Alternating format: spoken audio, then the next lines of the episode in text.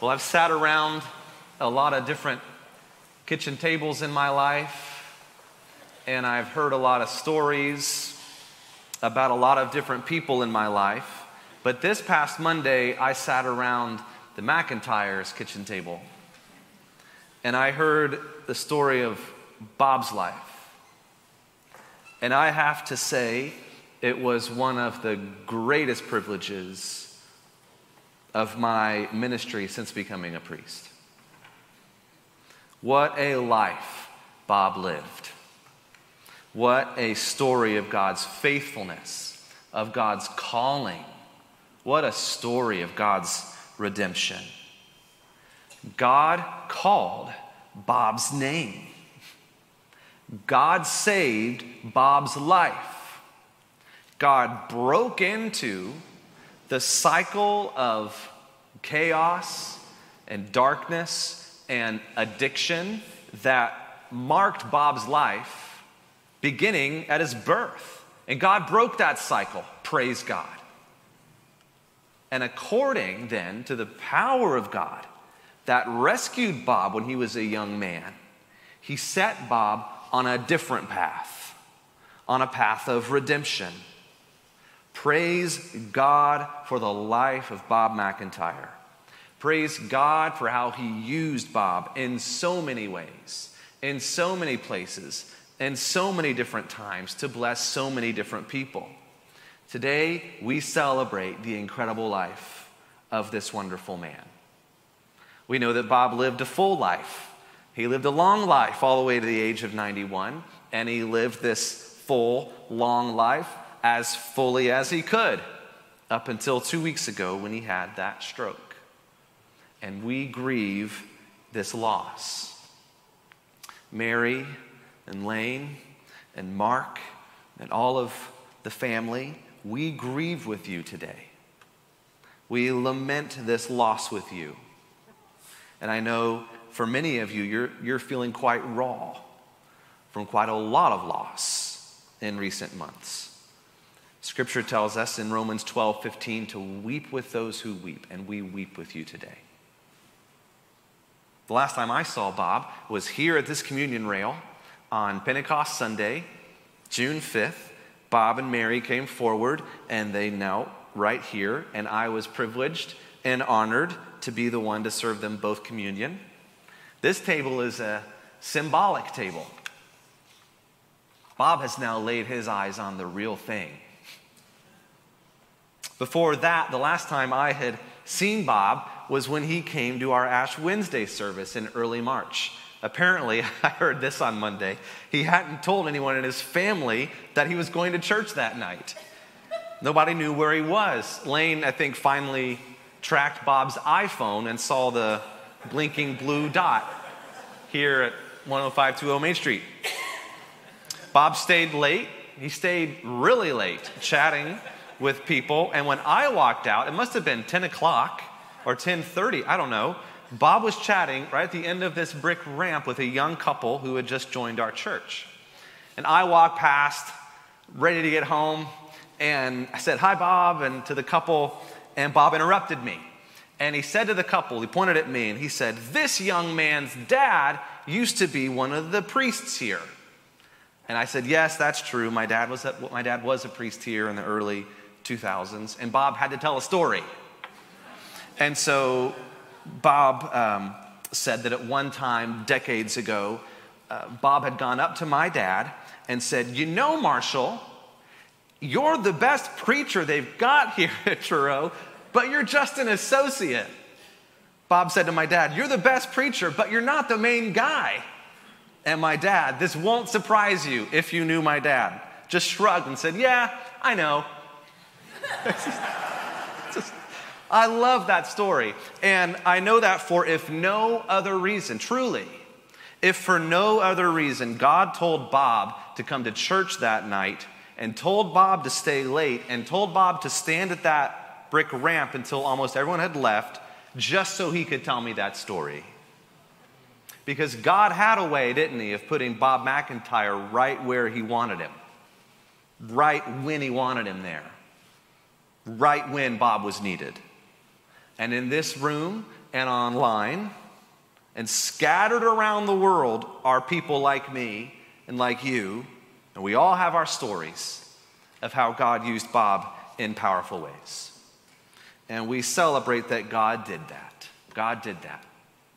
God called Bob's name there in that Salvation Army church at the age of 14, and he saved him. And he saved him to use him.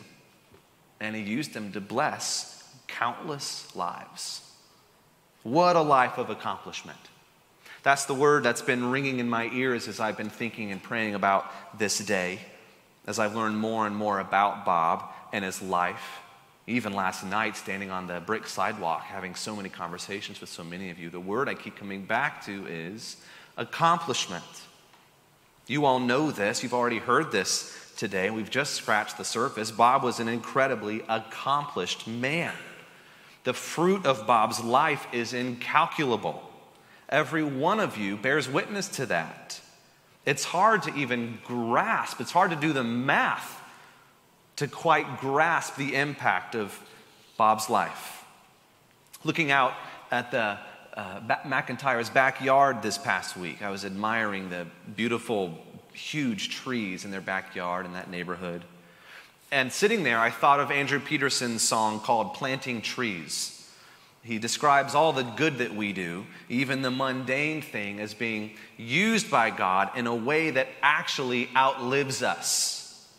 Our accomplishments, our accomplishments, when done for the purposes of God, are actually used by God, kind of like we're planting trees.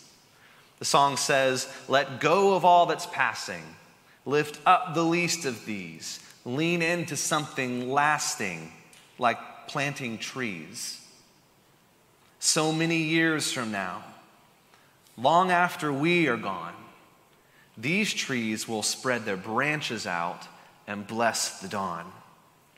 These trees will spread their branches out and bless someone. God used Bob McIntyre's many accomplishments to plant thousands and thousands of fruitful trees that will extend God's blessings upon this earth far beyond Bob's earthly life. And God chose Bob as his tree planting instrument, not so that Bob would get the glory, but so that God would get the glory. Listen to how the Apostle Paul put it in Ephesians 2, verses 8 through 10. He writes, For by grace you have been saved through faith, and this is not your own doing. It is the gift of God, not a result of works. Why? so that no one may boast. And then Paul goes on, for we are his, we're God's workmanship, created in Christ Jesus for good works, which God prepared beforehand that we would walk in them. It's amazing that every little thing and every big thing that Bob McIntyre ever accomplished was prepared for him by God beforehand. God called him, God saved him, God directed him, and God sure used him. But is that it? Is that where we find our comfort today? Is that where we find our hope? Is that where we find our consolation in the face of Bob's death? Bob's accomplishments? Is that it? Is that the final word of Bob's life? Is that the overarching message? Is that what we should walk out of here today when all this is over? With Bob's accomplishments? Let me say this as clearly and plainly as I can no. No. Our comfort and our hope and our consolation in the face of death is never found in our accomplishments. The final word of our lives, the overarching message, the thing that defines our funerals must never be our accomplishments. Because as wonderful and as fruitful and as beneficial and as long lasting as our accomplishments may be, thanks be to God, our accomplishments aren't strong enough to save us. They aren't strong enough to conquer death. They aren't strong enough to give us peace with God. They aren't strong enough to win for us everlasting life. Listen to me. Only Jesus is strong enough to save you. Only Jesus is strong enough to conquer death. Only Jesus is strong enough to give you peace with God. Only Jesus strong enough to win for you everlasting life. I can guarantee you, beyond the shadow of a doubt, that this is where Bob placed his hope. This is where Bob found his identity. This is where Bob placed his trust. Bob knew, Bob knew in his earthly life, and Bob sure knows it now, that the greatest accomplishment of his life was an accomplishment accomplished by somebody else who then gave that accomplishment to Bob. Not because Bob earned it, but because God gave it to him as a gift. Bob's accomplishments count for a lot. Yes, yes, yes. But the only accomplishment that ultimately counts for anything today is the accomplishment of Jesus Christ on Bob's behalf that secured for Bob victory over death. What we hear from 1 Corinthians 15 57 earlier was it, thanks be to me who earns my victory? Or was it, was it this maybe? Thanks be to my accomplishments, which earn my victory? No. Here's what it said. Here's what Caleb read. Thanks be to God who gives us the victory through our Lord Jesus Christ. The greatest gift we could ever ask for is a gift we cannot earn. The greatest accomplishment we could ever ask for is an accomplishment we cannot accomplish. And the greatest victory we could ever ask for is a victory we cannot win. But thanks be to God who gives us the victory through our Lord Jesus Christ. That is real comfort. That is real hope. That is real consolation. That is really, really, really good news. And that's the gospel. The gospel is the good news of Jesus Christ. The good news that God saves sinners. The good news that while we were still sinners, Jesus died for us. The good news that Jesus does for us what we cannot do for ourselves. He lives a sinless life, He dies a sacrificial death, and He rises to life again, conquering the power of hell and giving His full and forever victory to whoever calls upon His name. And Bob McIntyre, there in that Salvation Army church at the age of 14, responded to the invitation of God and he called upon the name of Jesus. And his life was never the same. And thousands and thousands of lives were never the same. This world will never be the same. And a week and a half ago, early in the morning of June 14th, God called Bob home. And at that moment, Bob beheld the face of Jesus. Bob beheld the face of the one who had died to save him, the face of the one who had called his name. And in that moment, then and there, in that hospital room, Bob's death was simply the entrance into eternal life. Not because of any accomplishment of his own, but only because of the accomplishment of his Savior given to him.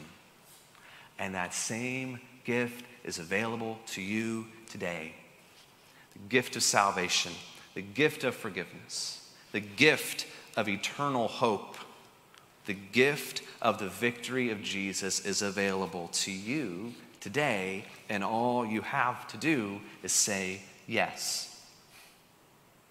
Say yes to Jesus. Throw yourself upon his perfection, his righteousness, his accomplishment, like Bob did. And then one day, like Bob, you will enjoy the eternal benefits of Jesus' victory. So we grieve today the loss of this wonderful man. And we celebrate today his incredible accomplishments and all of their fruit and all of the trees he planted that we can't even begin to count. And we rejoice today, right now. Bob's greatest accomplishment was accomplished by somebody else. By the triumphant, victorious, death destroying, eternal King Jesus. Finally, we know that at this moment, today, Bob is free and happy with Jesus. And all those who put their trust in that same Jesus will join Bob around that heavenly table very soon. Let's pray together. Father, once again, we thank you and we praise you. Please shine the light of Jesus upon us. We pray in your name. Amen.